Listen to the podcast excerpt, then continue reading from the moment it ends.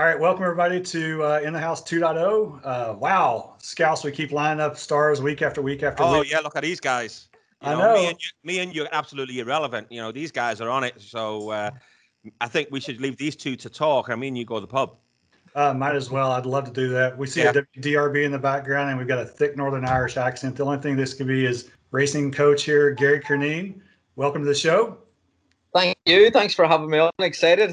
We also got our buddy John Lewis on from WDRB. John, thanks for joining us. Oh, glad to do it. Thanks for having me. We got Northern Thank Ireland and Eastern Kentucky. I love it. Yeah. That's a mashup, isn't it? It really is. So we got it going here. Um, Scouts, you actually sent me a distress signal this morning. You didn't even realize I had uh, Ethan the dog that most everybody knows about from Kentucky Humane Society was coming in, and we were carting around to our different places as big supporters for Oxmoor Auto Group and Oxmoor Toyota. And you called me about 8:15. You said, "Do you have the agenda?" And I said, "Whew, "No, I don't. I got a lot of things." He said, "I'll take it over." So, Yeah, yeah. Scouts, I'm just here for the ride. Cheers, Okay, boys. well, I'll well, hit stop when you're I done. hope, I hope you've all got some purple stuff in your hand because we've got to get some very important business out of the way right Okay. off the bat.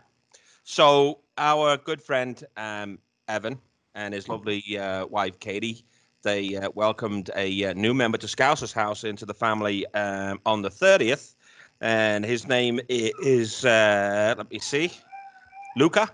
So Luca was born on uh, the 30th of April, and and true uh, British style, we've got to kind of wet the baby's head. Cheers. Welcome to the house. Unfortunately, some of us are at work, but congratulations. That's cool. Okay. Yeah. so um, we're really informal on here, and um, so first off, John, how has the introduction of Louisville City and now racing Louisville being on your day-to-day work at uh, WDRB? Because from your, the, the stuff I've read about you on uh, the um, the computer, you know, you're into basketball and Right. and now you've got a curveball coming in here, which is uh, professional soccer. So how's that in- impacted you? Well, it's impacted us, and I think in a very positive way. I mean, we we've been partners uh, you know, with with Louisville City, uh, with Racing Louisville, uh, and you know, on our, on our end, it's not just the well, you know, racing they they've got a match coming up, or Lou City they've got a match coming up. We're we've been able to, thanks to the access of both clubs, been able to tell the stories, and that's kind of what you know. We're in the storytelling business, and if you look at these rosters, uh, especially over the years with Lou City, and now with Racing Louisville. Um, we get to tell those stories and sit down and talk to those players.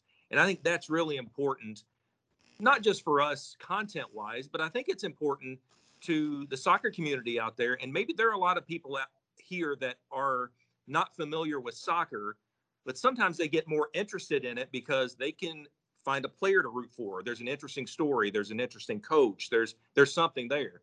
Um, and it certainly didn't hurt that you know Lou City made a lot of runs in all those Eastern Conference finals. And Mhm. winning will get a lot of interest going on. So that's what we have really seen. It's just been it, it's been great, and it's at it all this you know. And frankly, it happens at a very good time for us where we're able to put more resources and more time into covering the teams. And uh, man, I tell you what, when you get good teams, uh, that that's always fun, and that certainly generates interest.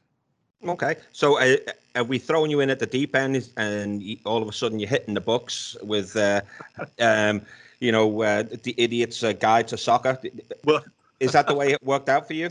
But there's no question. And I, listen, I'm still an idiot. Anybody you can ask anybody. But but what is what has really happened and what I've really liked is there have been coaches and players who have been very patient with some of us who are not you know steeped in soccer. Uh, I can remember I was just talking recently to, to a friend of mine.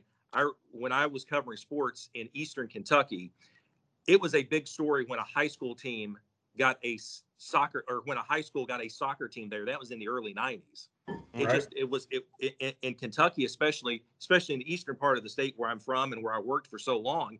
Uh, we're just not soccer's just not ingrained there. But it is incredible how much it has grown.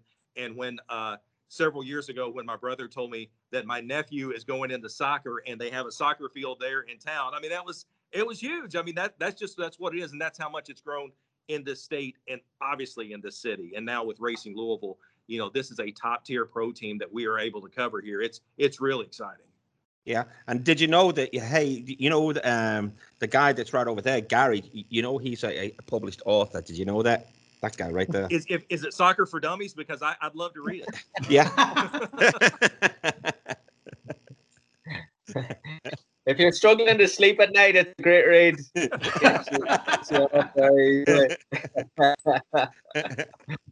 yeah, he's going. He was going to go on the Oprah show with his his brand new book because she was going to read it in one of her uh, little clubs right there and uh, Oh, sure. tell everybody how to play football. oh, am I allowed to call it soccer on here? You call it football, you can call it soccer, you can call it, uh, you know, the uh, whatever game you want it. Okay, all right. Just, I, I just need some ground rules. That's all. So, uh, Gary, tell us about uh, this uh, the the book that you wrote, and um, you know, because uh, it's the first time I heard about it today when I was reading up your bio at uh, Louisville City. Yeah, I've I've written a, few books. I've done uh, started in 2013, um, and I just wrote about the game changing and how you know coaching when I was growing up used to be pretty one dimensional. It used to be if you wanted to work on fitness, you ran. If you wanted to work on tactics, it walkthroughs, and if you wanted to work on technique, it was pretty stationary. Uh, the game's changed in recent years and it's got quicker and faster and there's more science and more technology and more tactics. So there's been an integrated approach to training programs. So I wanted to write about how that changed and how the world of coaches have changed and how you know there's now an era of a super coach with Jose and Klopp and Pep and I just put some ideas down. Then I, I really enjoyed the process of it, so I, I wrote a couple of more. Just I would pick a topic and I would I would go through it and do a bit of research and look at some top practitioners and share some ideas. So it was a bit of a hobby for a few years, um, and I enjoyed it. I don't know when the next one will be out now, but uh, taking a bit of a break to do so. Cool. So um, I know from when I first started watching football, because you know I remember going standing on the uh, the Kop at Anfield, and uh, when I was really young, I was standing in the paddock at Anfield, and um, I grew up with the greats like um, you know Bill Shankly and Bob Paisley and um, Jock Stein um, and all those guys. And how do you think that the, the, the game from then has changed to the game now? I think is it um Cruyff is the phrase is that it's a simple game made difficult and uh, I think it I think it is a I think it's a complex game today like I really do. I think with the level of athlete we have today um pressure because of the money obviously like it's made headlines recently with the Super League. There's so much Yeah. money in the game at the minute and everyone wants to get to the top and that's that's trickled down to youth sports as well. I don't think we can dismiss the fact that you know there's a lot of young pressure on young players. They don't have to be professional today to experience pressure and and coaches as well, rep coaches, high school coaches, they're under enormous amount of pressure to win games just with society today. And so people have changed. I think uh, the game's changed in terms of it's become a bit more complex and, and you've got different dynamics. So you mentioned those those great Liverpool teams and those great Liverpool like that was a boot room which I I've never been in, but I've read a lot about. I've heard that boot room was about the size of a, a little cupboard, and it was just Yeah. where the boots were cleaned. And like Yeah. today, it's pretty ironic. Um, you know, You know why? They, people you know why they call that the boot room, right? Cause they, because cause that's what it, Yeah, because that was uh, the, the where the um, the Everton uh, when they, they first had Anfield. That's where Everton said that we're going to put all the trophies, and it was so small um, that they never won nothing. So um, they they said let's let's repurpose it instead of having it have a, a, a trophy cupboard. Let's have a, a boot room. So that's where we used to pull all our smelly boots. Is right in that room. May as well put it to use because everyone going to use it. yeah, yeah. So it's. Uh, I mean, I, I think those those people that sat there, there's five or six staff members, and today there's. I mean, Guardi- Guardiola had a picture with his staff after the charity shield a couple of years ago, and it was, I think, he had 45 people on it or something like that there. So I just think management today, and similar to businesses, they've become a lot more bigger, and and there's been more dynamics, and it's uh, people have to manage that and work in that their complexity. So it's fun, but it's uh, it's interesting. So um, that's that's where I think we're we're moving, and it's only going to keep getting quicker. I think. Yeah, yeah, yeah. Because you know, it, it, the the thing that has changed is that you know I remember uh, you know, people like uh, Tommy Smith going into full blooded tackles on somebody, and he, you know, he did just get up and rub the leg, and they'd run it off. And but now these days, you know, you, you, man, you, you got to breathe on somebody, and they fall over, and uh, you know that that's the the one thing that I wish we could get out of the game is, uh, you know, the, the playing for the cameras. But uh, one of the things I will give the kudos to the ladies team, though, is when the men get breathed on, they go around like you've been shot but the ladies just kind of just take it on the in the chin and just keep on going. You know, and, I noticed that last week when um, racing was playing. Yeah, it's, it's uh, a good physical. Like I mean, I would say sometimes that the the speed of the game sometimes we do miss uh, challenges. So sometimes it looks like it wasn't innocuous, but the players today are operating. Like I jumped in a training session last week and I was like, wow, this is this is way too quick for me. So I think, yeah, I think uh, I don't know, maybe they're a bit more honest. Maybe it's our culture. Like people always talk about cultures, and maybe it's our culture over here. The college is very honest. People get up and and run and get after it straight away. So uh, hopefully that'll continue. It won't be soured by slowing down the game or looking for yellow card. Yeah. Yes, because my, my name at uh, at my high school was oh Bromlow sent off again. I know one thing that's really been impressive to me. You know, we didn't really know what was coming into Louisville with NWSL, John. Kenny, it was it, it was obvious from minute one. I mean, and I'm not even. I, I mean, from from zero to one, it was obvious, and we would right. watch. And it was funny you point out that I, I said after the the first the uh, the initial um, match that I saw at um, Lynn Family Stadium of the Challenge Cup, that was the first thing I said after. It was like, I don't remember one player falling down and not jumping right back up, and some would be like, I, and as like, yeah, this this player might actually totally agree. And it just yeah, they pop right back up, and it is constant. I've always said of all the sports that I've ever covered my entire life, there's there are no more full like 100% athletes I think uh, than soccer players. And when you see because of this, not only muscularly but stamina wise, and it is it's it's 100% you know all, all the time, up and down. And I just thought that was one of the things I was really impressed by. And I did not go into the first NWSL game, expansion team or women or whatever you want to say. I did, I did not go in with any kind of low expectations. Right. Um, not only did they meet what expectations, I, they absolutely exceeded them. And I was just really impressed. And I, you're right. I mean, even from an untrained eye, and I, you know, I've, I've covered all kinds of levels of soccer, but um, it was just really impressive. The athleticism, uh, the strategy, uh, just everything that went into that, you know, initially. And I, I still laugh when I listen to, to Christy after after matches. It's like, I, you know, this is an expansion team, and the the what he says like this, it, you know, clean sheet, but it was still it was it was that was one of the worst performances we ever had. And it's just like those expectations inside are much higher than maybe they are outside. Um, and and I think that eventually they're going to when, when fans start to watch they're going those expectations will start to meet. I mean, it's going to be really fun.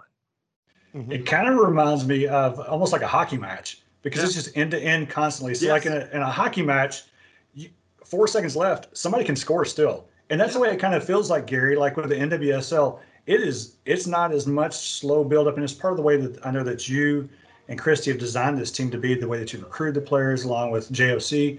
But this is a high octane offense, and there is not much room to sit still. And I love it. I mean, you can't turn your head into these. Yeah, it, it would probably be a bit too transitional at times, Kenny, to be honest. So, like, like uh, especially the last couple of minutes of some of those games, you know, we would we would probably like to be a bit more compact and a bit bit more boring. But sure, now to your point, I think Christy's uh, John's point there. Christy's done a really, really good job of his messaging uh, within the group of being uh, not only aggressive in our in our game style, but also in our mentality. And I think that's something that I've really seen and observed over the past couple of months is you know, your self image when you, you don't really have an image when you start as a team and, and you're trying to build that every single day. So it's very, very easy to listen to the outside world and, and take your place as an expansion team and sit back a little bit. But I think for you to to be uh, comfortable in who you are and be aggressive in who you are, I think that takes a level of shaping. And I think Christy's been brilliant in that every day, every single day. He talks to the team about you know, about getting after it and talks to the team about the fact that if people are going to come to to Lynn's Family Stadium, that we have to we have an obligation to entertain them and and give them something to shout about, and we're not going to do that by sitting in our own box in low block. So yeah, sometimes it's a little bit too open, but uh, for the most part, that's that's what we're trying to get. And the players have been brilliant, and and to to to Scouse's point there, their their energy levels and um, we've got a really good science department, which is uh, and a physical department that's worked seriously, serious hours and, and energy at, uh, you know replenishing them, getting them going again, regenerating them. So um, it's it's been good, and they work very very hard at it. So hopefully we can sustain it and, and get a bit more comfortable in those uh, moments that the, the coaches get nervous. So while we're on uh, talking about the scientific side of it, somebody asked me a question the last time you were at the, the game and he noticed that they have a lot of the players, both on um, the Louisville City side and Racing Louisville side, they have those. Um, the guy said, "What's that lump on his on her back right there?" So, what kind of information do you get from that kind of those kind of electronics on when the players wear it on the pitch and when they're training? Yeah, that's, that's a GPS system and a heart rate monitor system. So you get your the every player gets their their mileage, their yardage covered. They get their number of sprints. They get their um, zone six, which is like at your maximum heart rate. Every time you enter that there, every time you're in a state of maximum heart rate, it tells you when and for how long. So it just, I think it gives you an exa- it gives you a read of how much the player is expending in terms of their physical output, but it also then creates a scientific number, which is a load number, which when you get to a certain point, uh, a number of a load is could be more susceptible to injury or not. So there's a lot of different variables. Then Bree, then you know, she deciphers through. Uh, I mean, I'm I'm definitely not qualified to read through everything and say this is great and that qualifies that there. So it takes someone a lot smarter to me to say, all right, well, this is what how she performed. Do you see that from a coach's lens as well? And if so, can we balance that? And um, we're trying to get there. But but yeah, that that amount of information I think just tells you again when we were growing up, it was you were you were losing your eye to see that oh well such and such worked hard or such and such is lazy. And today I think it's we've got a good we've got a good grasp of being able to quantify that objectively and say, you know, such and such might have looked a little bit slow today, but did the numbers prove that right or wrong? And maybe you can help a little bit more in that there, and maybe you can get them up to a certain point higher or quicker than you would have done without the data. So that the information that you get from that is it is it real time? Is somebody in the stadium looking at all that data as you guys are playing, or is it sort of after the match you'll give the, the, the little box and you plug it in a computer and then you get the data? Yeah, for the second one, I think you can do the first one, um, but we choose the you know towards the probably the real time data is probably more of a training session thing where it's you know, once they get to a certain load, maybe you might pull them back a little bit during the week. But in terms of the game, it's all all hands on deck and afterwards what happened. Okay, all right. So um, the last few games, you know, unfortunately, you know, um, Racing we still don't have a win. Okay, and we've had a couple of draws and it's we've had a couple season. of losses. I've already brought this so, up in the podcast last week. So it doesn't matter. How is the mentality that we're going the undefeated? dressing room? um, yeah, like the mentality is, you know, you've got you've got competitive people, and obviously, like you, we we mentioned there about Christy's expectations are are quite high. So sometimes you take a risk for that, you know, by putting. I think sometimes there's a there's maybe a temptation as an expansion team to keep expectations low and to manage those expectations. I, I, we've chosen to go a different way and say, right, we're gonna we're gonna keep our self image higher and we're gonna shoot for higher. Um, I think either way, there's risks, there's positives and negatives. I think we'll always go to the performance and we'll always be honest with the players as much as we can and say, right, well, you know, did we deserve that win or or could we have done more there? And uh, and we'll not completely hang our hat on a result. I sometimes, yeah, the results are important, but I think sometimes you can be a bit more, a bit too outcome oriented and and live or die by those results. I think the players can maybe affected by that there. So I think again, Christy's Christy's psychology is pretty useful in these moments where he's you know he's he's trying to build not just an image but also a bit of resilience with us. Um, you know, he talked about the preseason trip about he he he wanted more resilient. He wanted more adversity in preseason to build a bit more resilience.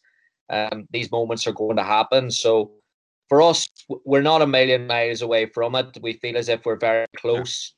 Um, and then it's just a case of like we've got to be better in certain areas, and that'll that'll come as players get more comfortable and as we get better as a team. But the mentality itself, uh, in terms of individuals, I think the spirit's really good, and I think what's helped us with the recruitment has been the the personality profiles of players. We've got, you know, you mentioned McCaskill's running power and and the players' energy and and and all their intensity levels, but they also have brought a there's a character uh, part of that there, which you know we wanted players who loved the game enough that they could handle a few setbacks, and we also wanted players who were pretty positive with their outlook on life. So if the setbacks arrived, then they would be able to handle them. So I don't. I, I think we're in a pretty good spot at the minute. I think yeah, you know, a win would definitely would definitely help us, but I don't think we would be throwing parties or um, or celebrating too hard if we want to win. We know that we've got to improve and we've got to keep working at it. We're we're not anywhere near where we can be, so we we just keep at it. But the players have been great.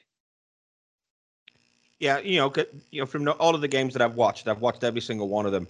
Um, I've been really impressed with the mentality on the pitch, and um, you, you know, the, the the ladies on the pitch, they've got a never say die attitude, and they they keep on going. And when I was playing football or rugby, you know, you, you get told that, you know, the, the game's not over till the final whistle's blown. But, um, you know, I, I think the wins are going to come, you know, hopefully sooner rather than later. But, um, you know, we're going to still be behind them no matter what.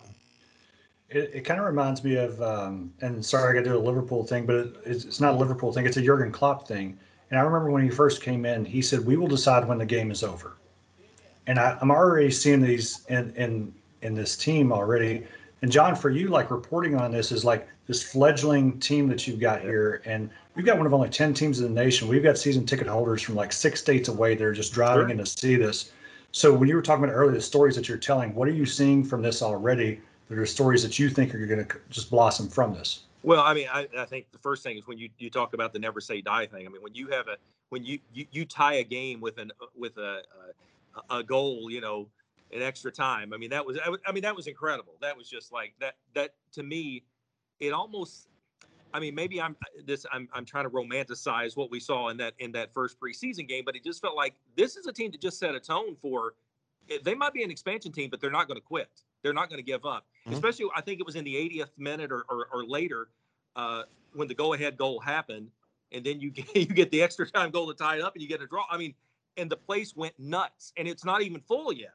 Right. And it, I think it's though. I think it's those kinds of stories where, and and hopefully as we continue through the through the spring and summer, we'll have a little more one-to-one access. You know, and it might not happen this year. Hopefully, it happen next year. But that's when you kind of get those stories that blossom of where you can sit down and you can look at someone in the eye and you can say, let's just talk about this or show me or walk me through this. And we can do some of this on teams and zoom and that kind of thing. But when you can kind of pick up some cues and, and luckily we're able to talk a little bit after games and we have been you know with louisville city a little bit too. But uh, those are the kinds of stories we you love to hear players who can walk you through things. And that's one thing i've noticed about racing louisville what they've been able to do some of the players. They don't they don't lay the jargon on because i know you guys would obviously understand that. But if we put that on television, we need the people who might not be completely invested in soccer, but are certainly interested to not be isolated or, or, or shut out from that. And they are so great about that and just talking one on one and talking to people about that. Those are the kinds of stories that I just like and because the players, they get it. Um, I mean, you know, and these are American, there are American players on here, so they understand, you know, they can play to an audience. So I think they don't, they don't just have skill just on the pitch but they have a public skill, and that's what you need from professionals. It just feels like all these players are just complete professionals. And they, uh, I think the uniform said something about that in the opening night. I mean, this is Louisville, right? Yeah. Muhammad yeah. Ali.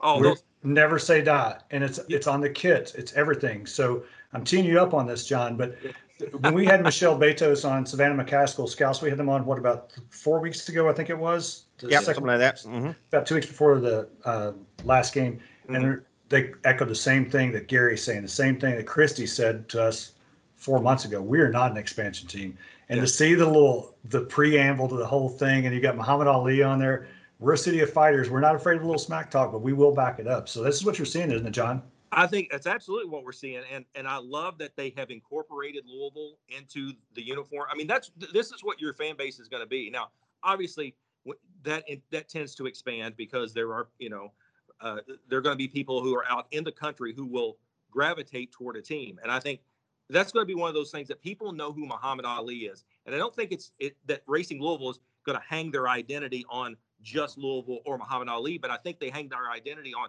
the ideals of that and what this city means. I mean, it's in the it's in the name. It's Racing Louisville, so the city is the Derby. Uh, Muhammad Ali, they've tied everything into it. I think I think that that is I think you're right about that, and that was one of the most read stories I think we had on WDRB.com was when the kit reveal. I mean, that was that that was a huge deal. Yeah, yeah. We are starting. We we do get a lot of traction on our website with Racing Louisville stories. There's no question. So uh, coming up, um, uh, a week from Saturday, the 15th, we've got um, Kansas City on the books. Um, Gary, what can you tell us about them? Yeah, going through a little bit of a transition in terms of where their team's at. They've they've moved from Utah, so they've got a new staff and a few new players as well. So I think they've used the the Challenge Cup to test out, you know, come together, test out a few different systems of play and, and different level of opposition as well in the West Coast Conference. So uh, they're a good side. We've got some really good players that we're familiar with uh, in the league. So it'll be a real battle now, and we'll have to we'll have to be on our game. Um, we'll have to keep improving, and we feel that. Uh, you know, if we if we keep down that road of doing what we're supposed to do, uh, we think it'll be um, you know a great test for us. So will you approach this match um, just like any other match, or is it slightly different now because now we're going into regular season versus a, a, a cup competition? No, I think like like I said, Christy's mentality is to win every single game from mm-hmm. preseason, from the first, you know, from the first scrimmage we had in preseason. His message was that you have to earn the right to play for this city, and it, that's great to hear John's uh, you know, uh, viewpoint and, and, and analysis on how the city's going to read the team, and that that's very important to Christy. But you know, we want to be clear, and Christy wants to be really clear that we've got to earn the right to, you know, to get up there and, and to go out and perform. And so every game, we've we've tried to win every single game in preseason, and so that we don't roll into the first game and say, all right, well, listen, this this one matters. Don't get that mixed up. I don't think there's any player on the squad who would have any mixed messaging. Um, we, we, we want to win every single game. Um, we've we've kept consistent processes in terms of how our review is. We'll spend we spend two to three days looking at what we've done good and bad in the game before, and then we prepare. Then take three to four days lead into the next team uh, with with the scouts and with all the analysis and with the data and with the training. So we we're getting in a rhythm. Uh, it's getting better every week. I think just with with people getting a bit more confident in their roles and people um, just getting a, a bit more com- comfortable around each other too. And I think that's another thing is that you know there's so much about about soccer that it's it's a it's such a, an open game. It's there's so many dynamics that relationships are really important and sometimes getting those players in those pictures alongside people that can take time but we want to be really clear that we want to accelerate that process we don't want to shortcut it but we want to accelerate it so um, we'll we'll definitely go out to win the game for sure and hopefully we'll put on a good show and hopefully we'll have a, a another great night with the crowd behind us yeah because um, just like um, one of you guys were saying that um, the uh, when the equalizing goal went in, um, the noise down at the Scousers house end was unbelievable. You know, I'd, I'd never heard the stadium like that before ever. And um, I think it was uh, you, John, who said that uh, I'm not sure where you were stood during that game, but um, down at the Scousers house end, you know, I was just blown away with the uh, the noise that came out of the, Oh. the stadium. And I'm, I'm sure there's a a, um, a poor guy driving past on the interstate behind us. Was, you know, he got scared shitless and almost drove off the road. especially when those lights start going out there. It's great. Yeah. I was on the Estopano end, and it was just, I mean, it's shaking down there when that happened. It was incredible. Yeah, yeah, you know, and uh, um, all kudos to you guys. You scored at just at the right time, and hey, closed them right down, and um, hey, you know, they they just uh, scored their goal. A few minutes later, we're, we're telling them to shut up and sit down. Yeah, it would have been. We'd rather it was a winning goal, but no. yeah, was I would too. I would too. But you know what? The uh, the the ladies fought hard. They fought well, and they've done that in every single game. And that's all down to you guys, um, and the ladies on the pitch. Because um, I'm impressed. Everybody that I've spoken to is Im- impressed, and um, you know, and John, from from what your point of view is, we're trying to get people educated. Um, we're talking with the guys out of Scousers House right now about um, making Scousers House also an official supporters group of Racing Louisville and get um, our regular position back behind that goal. And one of the um, the the the, uh, the points the Scousers House is really there for is to educate, because um, I I don't like not knowing what's going on in the game. And if somebody wants to come up and ask anybody in the Scousers House what's going on, we'll gladly answer the question. And um, you know, there's no stupid questions, and all you got to do is just step up to the plate and come on down and talk to one of us, because one of us is always bound to be there.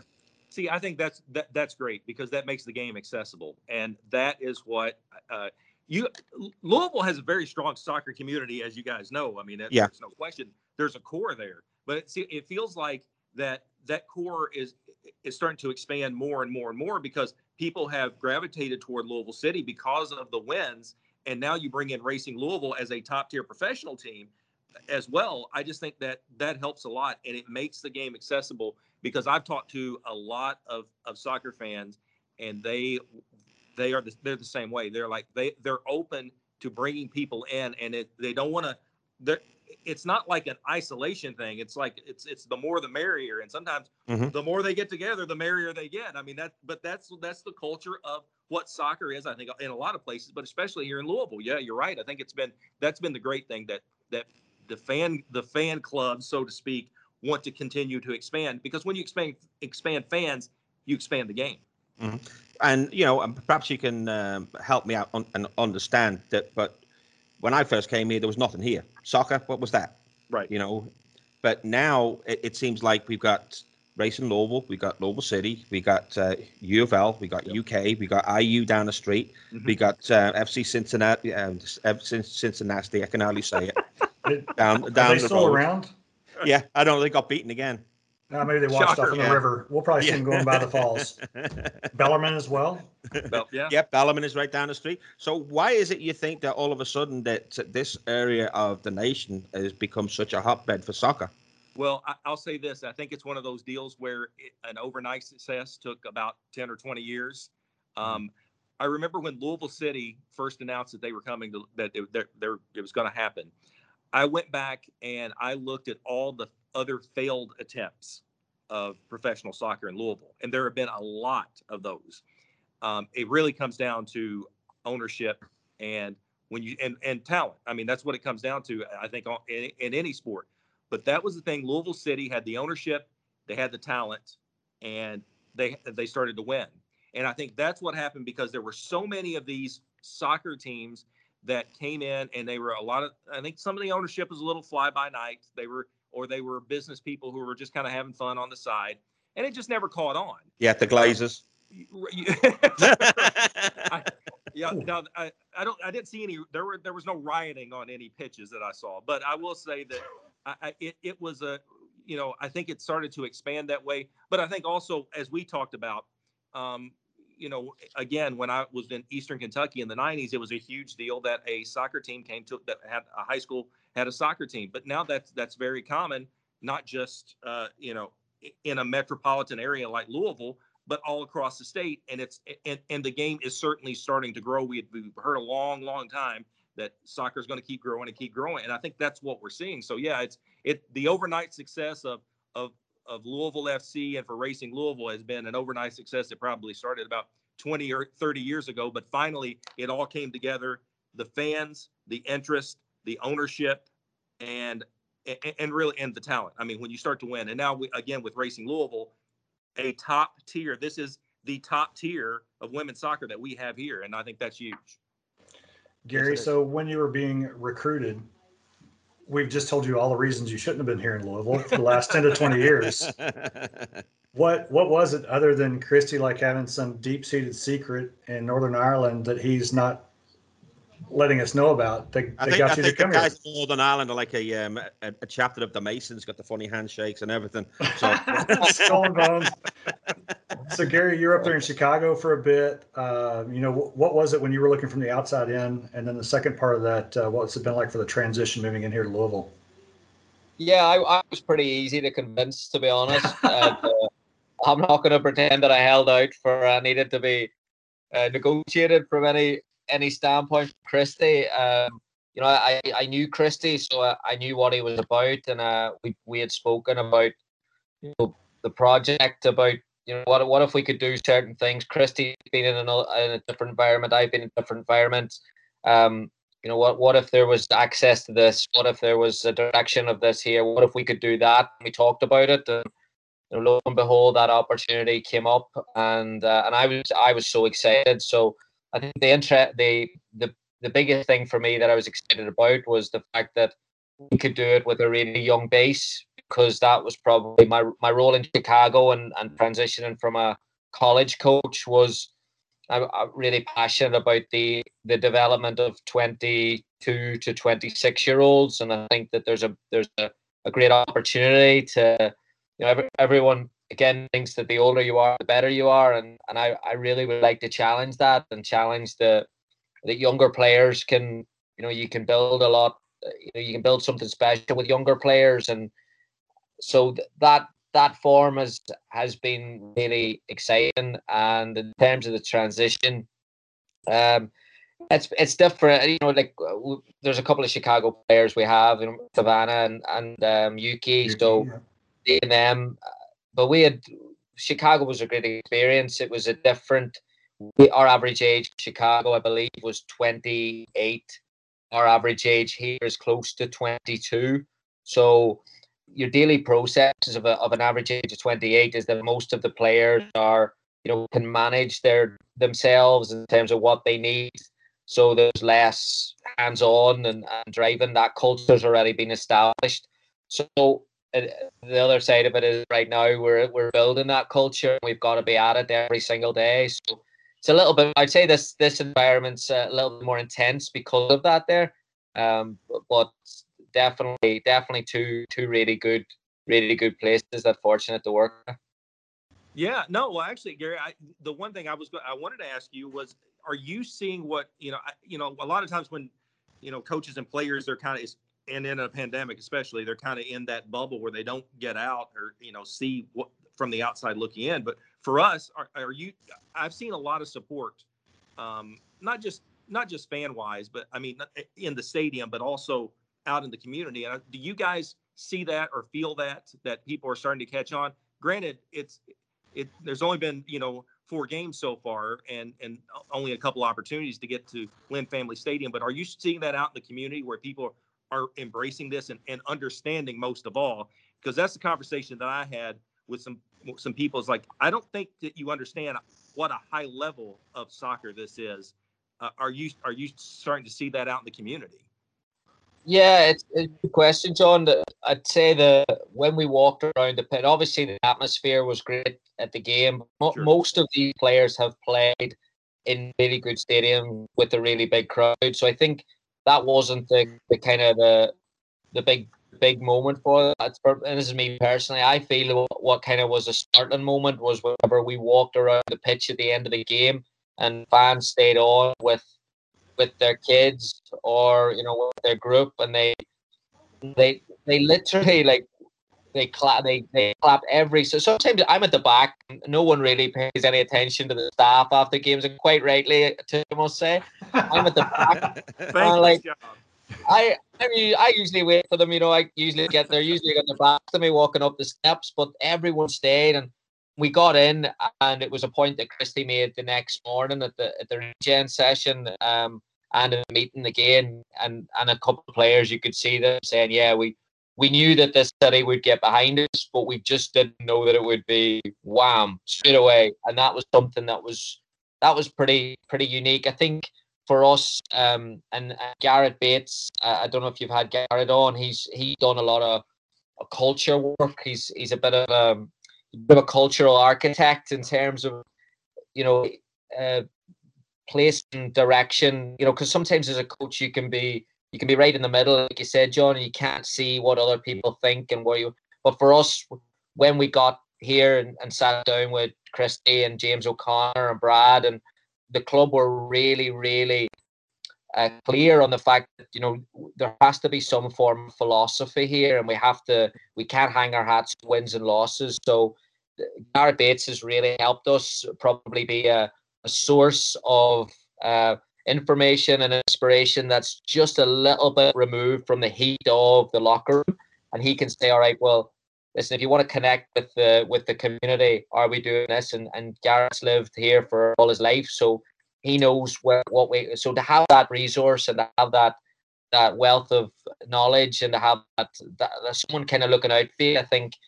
I think that's going to help hold us in good stead. The, the community is not something that we want to just entertain one day a week or once every other week with a soccer game. It's something that you know, Christy's background and and, and, connecting to the community is not just we just don't want to take a couple of pictures and say a couple of autographs. We want to get stuck in. We want to get involved. We want to make their lives better and enrich what we're doing. So I think that's you know that's not been done already. So that's part of the process. But I think it's a really good starting point to be you know, a connection. Like you said, it's difficult with a bit of with the with the COVID scenario, but it's hopefully that's we can get off to a good start product on the pitch, and then we can really start um, you know, getting involved and helping, and and hopefully then being a source of enjoyment or a source of entertainment or hopefully a source of inspiration for some of the people of Louisville.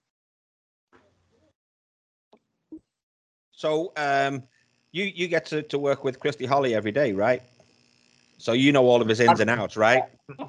Absolutely, absolutely. Know him very well. Okay, so all right, throw him under the bus. What you got for us? is he afraid? Is he afraid of? Going. Is he afraid of spiders? Too long. Let me record this. Hold on. Yeah. Is he afraid of spiders? What's his nickname? I would say the the funniest fact I've got for Christy, the most one of the most interesting things that makes me laugh every day is is Christy talks to spam calls like every day Christy gets a spam call from someone that's and Christy actually engages eh, like right what are you trying to tell me? Okay okay how much is that? Oh that's not a very good deal. Every single day and, and it blows my mind I've never met anyone that's talked to spam calls with as much so from here on out Mr. Christy you are now called Spam. That's his new name. That's his new name. He shall be known from here as Spam. Here's what I will say. He's such a good interview. Like we, anytime we talk to him, he's so appreciative and he loves to talk about. So, so for some reason, that doesn't even surprise me that he was just, oh, someone wants to talk. Let's talk. I'm calling him tomorrow with an incorrect Chinese order trying to deliver to his address. And the reason I'm saying this is because if you go back to the podcast just before the draft. He has a whiteboard right behind him. He's up in the Soccer Holdings office there, uh, right there in downtown, and he kind of has it on the side. And we get to talking about stuff, and he just in the middle of the podcast just kind of pushes it over, and we're like, "What was that?" He goes, "I had some draft notes on there." And we're like, no, no, no. You were trying to order Kung Pao chicken, weren't you? He goes, yes, it was Kung Pao chicken. That's what it was. And it turns out it was his order for draft Guinness. That's brilliant, Gary. Gary, uh, I've got a question for you. I got to nerd out with you for just a second, and then I'm going to turn it back over to just Scouse to however he wants to finish this up here. But you, you know, your your knowledge of the way that you've seen the game evolve, and I brought this up um, to JOC. I brought this up to Christy. Um, I don't know about five weeks ago. And one thing, just watching through the years, and Scouse and I have watched matches, I guess for what 12, 15 years together, something like that. Mhm. The way the number nine has changed. I want to get into that for just a second, just for those that are out there that listen to it don't understand kind of the way that the game has evolved a little bit. We've seen it big time in the men's game, and I can't speak to the women's game about this, but I think it's probably pretty similar. It used to be the hold up number nine, especially when you know Italy was really, really dominating, you know, 15 years ago, everything ran through that nine. We've now got more dynamic midfielders, is what it feels like to me, but you don't see the proper nines anymore. You now see the false nines and all these different derivatives of four three threes and four two three ones when it used to be a, a four four one one or a four four two that they would kind of fake as a four four one one. So what have you seen that's changed with the players, the way the game is played in the last ten years that's led to that? Yeah, I might go on a rant here, Kenny. So excuse me if I do. I, I think that there's been a there's been a big pro- progress made in terms of the possession style soccer, which has been easy on the eye and everyone enjoys. But I think that's sometimes at the expense of a number nine who runs instead of running towards the ball to keep possession, runs towards the goal to score goals. So I think at youth soccer and and and at, at the youth level, you see uh, you see these intricate training sessions that are you know the rondo, which is six v four, five v three, overload games. It's called. It's great, but no goals in those games. So sometimes the the kids get the, the players get better at keeping the ball in tight spaces when really the magic of soccer is is getting the ball out of a contested space and getting the ball in the back of the net. So I would say that it's uh, I'd say goal scoring is becoming more and more more difficult as players start to become better in other areas of the game. Similar to centre backs, as I mean Harry Maguire gets gets destroyed for his level of defending, but when you look at him as a that again. when you look at him his distribution is like Yeah. it's better than what what players were 15 years ago at World Cups in midfield. I would argue. So as sometimes what you you can't have it every way. Sometimes what you what you build up, you also remove or reduce in a different aspect. But I I think that I, I think goals number nine score goals and um that's why Aguero. He's one of my favorite players. His game's Kun Aguero. Yep. goals, you know, and Sam Kerr to see him. So um, it's a it's a good topic. Uh, goalkeepers as well, like as the goalkeeper positions getting changing, getting you know Ederson and the things he can do with his feet. So I think those things are great. But at the end of the day, you know, you want if you're a goal scorer and you're an eye, you got to get yourself in positions to do it. Yeah, but it's nice to know that we have a goal scoring goalkeeper on our side. Michelle. Yeah, did you see that goal? Have you seen it? Yeah, yeah, um, yeah, yeah. No, She- I did not see that. So what you got to look up is Okay. um, Michelle, Yes. our goalkeeper, because she scores a cracking goal. Right. Yep. She really does. So you, you, When she you've was with actually got to watch that. Yeah, Okay. and uh, I tell you what, even Kenny will put that back on here right at this point in the podcast. So when you watch it tomorrow, you'll be able to see it. All right. All right. Yep, she goes in with both feet. I mean, she launches into the first one. I think she got a little warmed up to. The second one, she launches into it. Like I haven't seen very few, almost like it's an open header, not with eleven people in front of her. She both feet forward, buries it in the back of the net, and she was more surprised than anybody in the stadium. Yeah, yeah. The defender was on the line, and she hit it with so much power, she carried the defender over the line. So goal. Thank you.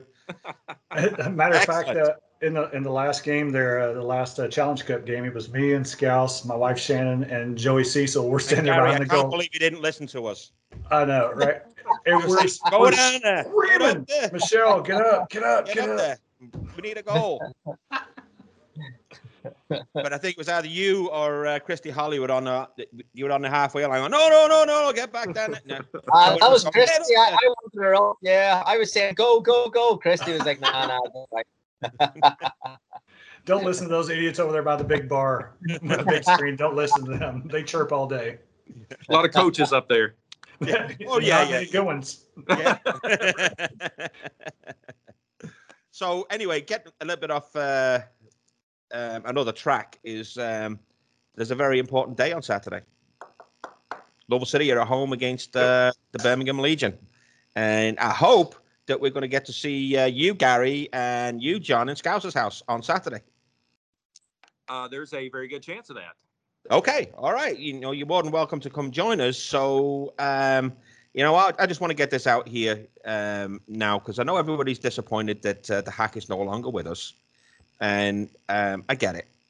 But now's the time that we got to put all our, all our big boy or big girl pants on, and we got to get behind Danny.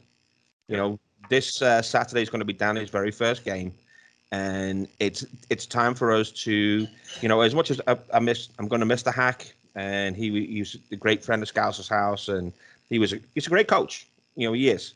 You know, but now we got to get behind Danny. You know, Danny's um, first game is this Saturday, and he's going to be out there for all to see. And it's for me, it's going to be really important that everybody in the stadium gets behind him and shows him um, what this team means to us all. And I think really on um, Saturday we're going to be pleasantly surprised because um, you know, I, am glad that um, Louisville City have promoted from within. And so, really, it's business as usual. I don't think anything's going to change. So, um, John, what, what's your take on that? Yeah, I, I think you're right. And I, I think because they promoted from within, I think that the fans, I mean, you could probably speak more to that than I could, but I feel like the fans are going to embrace that. Um, I think they would embrace Louisville City no matter what happens. I mean, remember there was a time there where there were uh, three players who acted as, as interim coaches yeah. slash players, and Correct. they still they did actually did, did very well. So, and you know, guess what? All three of those players are still here. You're exactly right. That's we were we were expecting that. Like I, we wondered, like, what is that? What they might do uh, in the interim? But I like what they did to move up. And, the good thing is, uh, if there is a good part of this, there is time because of the this weird USL schedule where they play they played a game and then they had a couple of weeks and they play another one. So it wasn't you know having to go right into it. But I think the philosophy will be there, and and you got to imagine too that with Louisville City being as good as they are with the core players back and certainly looking like they could be on track just on paper at least back to an Eastern Co- Conference final. Um, that you want to keep that momentum going, and you do so by promoting from within. But I think you're absolutely right fans need to get out. And uh, if you are a Louisville City fan, you need to be there in person if you can get a ticket and, and support that team. Absolutely. Gary, what, what have you got to say? And uh, I know you can't say much, but, uh, you know, um, hopefully we're going to see you there on Saturday. Yeah, hoping to get the green light from uh, my wife. Uh, or see uh, if I can miss bedtime. I, uh, I'm trying to get my five year old into soccer now, uh, and he's unfortunately swinging a baseball around the house. So uh, he's more he's more likely to crack me on the head with it than he has had a baseball himself. But if I can get out, I will go. But yeah. I've, I've been, I, at the, I was at the Atlanta United game, so the boys started really well. So hopefully they can keep kicking on. Yeah, and uh, you can tell your wife you can bring her with you and uh, your five year old and stand down in Scouser's house because we are kid friendly. Oh, Very there we go. Very kid yeah, friendly. Yeah, we, will have you. We'll have you right there on the front rail, right behind the net. we have the youngest drummer uh, in the USL and now the NWSL. Uh, yeah, yeah, Nick. Nick, little Nicky. He's uh, he's what six years old now, and uh, he plays old. drums better than I do. You yeah. got booted. You got booted. Yeah, I got booted. Four, I think it was. yeah, yeah, when he was four, you know, I got booted out because he could uh, play the drums better than I could. And you were better than me, so I quit. Yeah, so yeah, but I'm the one with the big mouth down there. I'm the one that does all the singing, you know. So uh, yeah, you have the to. one. Right. Yeah, the one. Yeah, make everybody deaf down there. so um, got a few things from um, Scouse's house. So Kenny, calm down. We've got the PayPal shit sorted out. Yeah, we went away from it. Yeah, we gave him the boot. Yeah, they fired him. They're fired. So um, we now have a um, a way for you guys to uh, sign up for Scouse's House. It's only a mere ten dollars to to sign up for Scouse's House, but it is on. How do you say it? Venmo. Venmo. Okay, it's on Venmo, and if you look up uh, Michael Scouse Gromolo or Scouse's House, you'll find us there, and um, that's how you can uh, join Scouse's House by. Um, send us um, your ten dollars to Venmo or see us at uh, the stadium on uh, Saturday or um, whenever. You know, you'll, yep. you'll, see us all around. And our uh, major, uh, who we support the most is Kentucky Refugee Ministries. So if you're not involved yep. with that, uh, I know a lot of people here in the community are, but it's been a supporter of our. We've supported them for a long time. And if you look at our flags flying everywhere, then we have the flags behind Scouse's house. So for every player from both Racing Yep. and Louisville City from each nationality. So we're all about the KRM. And, we love the um, work they're doing. I do have two brand new flags that I bought just a few weeks ago. One is a Japanese flag, and the other one is For from uh, Sweden.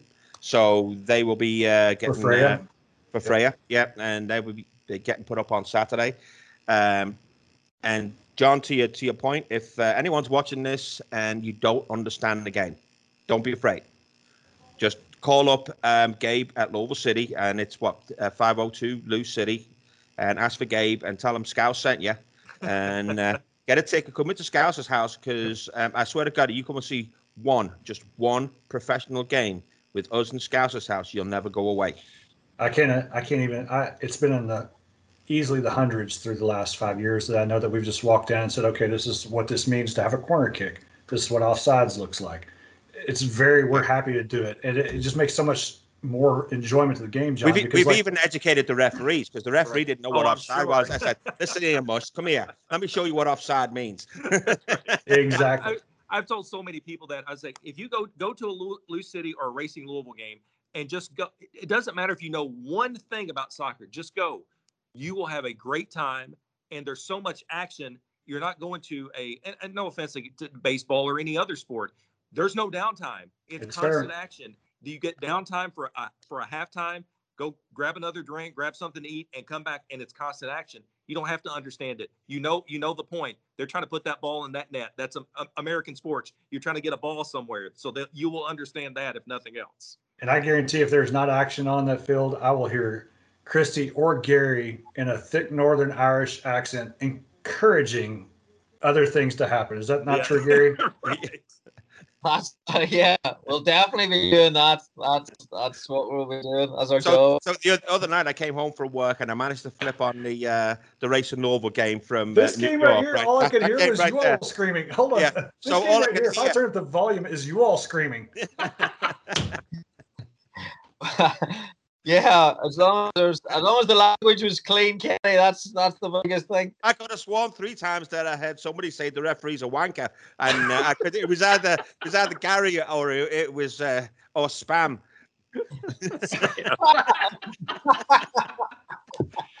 I mean, it's as clean as you want to be, Gary. I mean, we all make decisions in our life for what that filter is, but the, all I heard was encouragement with a with a thick accent, and I loved every minute of it. So when you all are yelling and encouraging, it's no different than what we're doing on our end of the pitch, trying to scare them for the death or talk about things that they didn't know they put on social media four years ago. We all have roles. Yeah. And uh, so, in your opinion, Gary, in your opinion, at the game on the other day with uh, Gotham, that was a penalty, right? That was a penalty every day of the week. I, I it looked to me like a penalty. Yeah, yeah, I thought it Clear was pin. um, Clear at the pin. time. yeah. And then um, on um, Sav, that uh, the, the girl from um, Gotham went in on her with a pretty high tackle. That was a second yellow card. So what, what was what was the referee on crack? Don't Uh, do no like comment. that, No, no, no, no. I thought I thought the ref did a great job. He learned, he's learned well. I know Yeah, he can. is- I can. The referee, she was on crack or something. I don't think she was watching the same game as I was watching. Uh, Cut your mic, Gary. no, no comment. No comment. Nicely done, Gary. Nicely done. That's why we're on the end zones and they're on the sidelines, Scouse. So, and then there's a, another thing that Scouts' House is going to do for the first time this weekend that, uh, you know, that people are not aware of. I've been talking to the guys over at the Cooper's End, and you know how uh, have you any of you seen the uh, the Scouts' goal camp that we put every time we scored a goal down at Scouts' House, we put it on the internet. You ever see that? Well, we're going to have one down at the Cooper's End this week too. So we've got an extra camera. We're going to put one on either end so that uh, we're never, ever, ever going to miss a goal from either Racing Louisville or Louisville City. So uh, to be both down at both end, and uh, we'd be happy to share with it anybody that wants to to see them. And Gary, so uh, you know, you guys have so many different angles that you can see the game. And John will remember this when we were playing back in Slugger.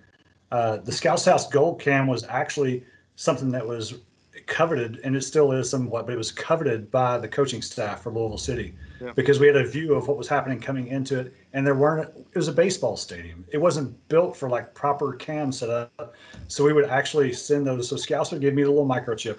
I would upload it, and then it would send it to the coaching staff, and then we would post it at the same time just to get an angle. And then, I mean, whoever it was that scored, whether it was Cam or it was George, or whoever it was, they were just pining. They could not wait to see what does the Scouts House goal cam look like because they couldn't see anything. Because even Lance mentioned on the podcast like three weeks ago that he's trying to watch it up there from the box, and he figured out that he was 500 feet away. Even with binoculars, he wasn't sure who scored. So Oh, it, it, that Scouts Field was can- impossible. Yeah. Yeah. So um, when you were watching the um, the game down at uh, Slugger Field, were you up there in the nosebleed section with uh, with the rest of them, John? Oh yeah, yeah. I mean, we would go up there. Well, a lot of times we go out there to shoot the games, and so you try. There was it was very difficult to find the right angle to like how how do you how do you you know when you're shooting a baseball game up there, you're up top behind home plate. Mhm. Well, that won't work when the pitch is this way. So it was yeah, you had to get you had to get high and at a certain angle to shoot it. So a lot of times I would get down the first base line up top to try to shoot that way. So much better now, believe me. Yeah. And you're always welcome in Scouts' house, by the way. All you got to do is just uh, show up, and we'll find you the spot. Oh, per, I'll take you up on that. Yeah, please do, please do. Um, what else we got? Um, other than that, um, do do any of you guys have any other questions for Gary while he's here? I mean, I felt like Ted Lasso while you guys were talking strategy there. So uh, Yeah.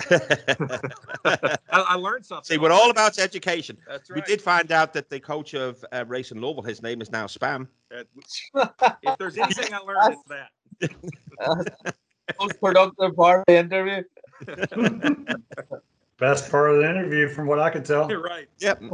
and then um, when we're not going to say a, a word until this comes out, and then uh, Christy finds out that his name his name is now Spam. Just So- wait till the post game. Yeah, I need to find that uh, thing on uh, Monty Python when you know they're, they're singing spam, spam, spam, spam.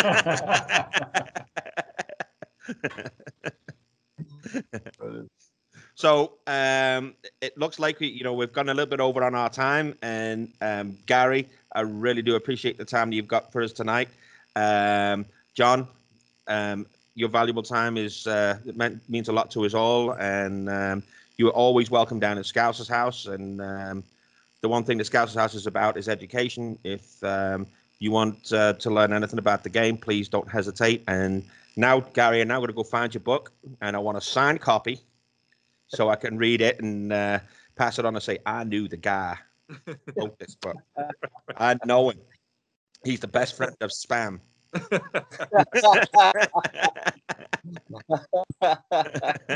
oh.